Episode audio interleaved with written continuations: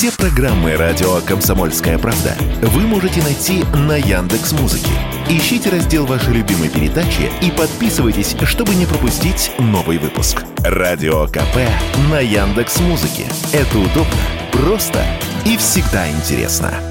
Трагедия произошла в многоэтажке на улице Бажова, Екатеринбург. В гости к 20-летней сотруднице местного алкомаркета зашел 21-летний приятель. Пара познакомилась на работе в октябре этого года и периодически встречалась в квартире Елены. После очередного полового акта девушка пошла в ванную комнату, но уже там стала терять сознание. Из показаний любовника следует, что Лене резко стало плохо после секса. Молодой человек вызвал скорую помощь, но прибывшие медики лишь констатировали смерть девушки. Данных об изначальном состоянии ее здоровья мы пока не имеем, и все же решили выяснить, при каких обстоятельствах половая активность может повлечь смерть. С этим вопросом мы обратились к Ярославу Ашихмину, терапевту-кардиологу, кандидату медицинских наук. Было хорошее исследование, которое говорило, что сексуальная активность с женами улучшает прогноз, а связи какие-то на стороне могут быть опасны. Но если не шутить, то на самом деле для большинства людей сексуальная активность все-таки безопасна. Но есть пациенты с ишемической болезнью сердца, у которых есть атеросклероз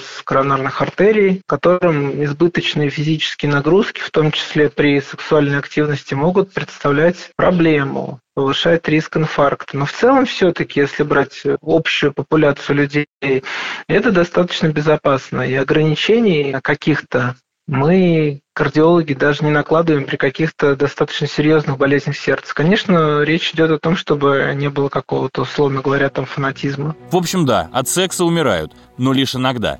Кардиологи клиники Саарбрюкена, Германия, проанализировали связь между сексуальной активностью и внезапной смертью, в частности от инфаркта миокарда. Оказалось, такое бывает, но крайне редко. По данным исследователей, это меньше 1% от всей массы случаев инфаркта. Среди тех, кто попал в этот процент, есть знаменитости. Так, от сердечного приступа умер Нельсон Рокфеллер, миллиардер и вице-президент США в 70-е. Ему было 70, и, по некоторым данным, он был наедине с молодой танцовщицей. Когда приехали врачи, та делала ему искусственное дыхание, а сам Рокфеллер был полностью раздет. Или другой некогда известный американец, секс-символ Голливуда 40-х годов Эрол Флинн. 50-летний актер крутил роман с молоденькой актрисой. Сердечный приступ застиг Флинна в гостиничном номере, который они снимали с девушкой. Позднее барышня призналась, что спровоцировала смерть любовь. Но подчеркнем, все это скорее частные случаи. Продолжит мой коллега, журналист газеты «Комсомольская правда» Ярослав Карабатов.